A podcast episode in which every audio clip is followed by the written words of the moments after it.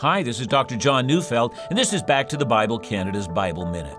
Matthew 13, verse 44 says, The kingdom of heaven is like a treasure hidden in a field, which a man found and covered up. Then in his joy, he goes and sells all that he has and buys that field.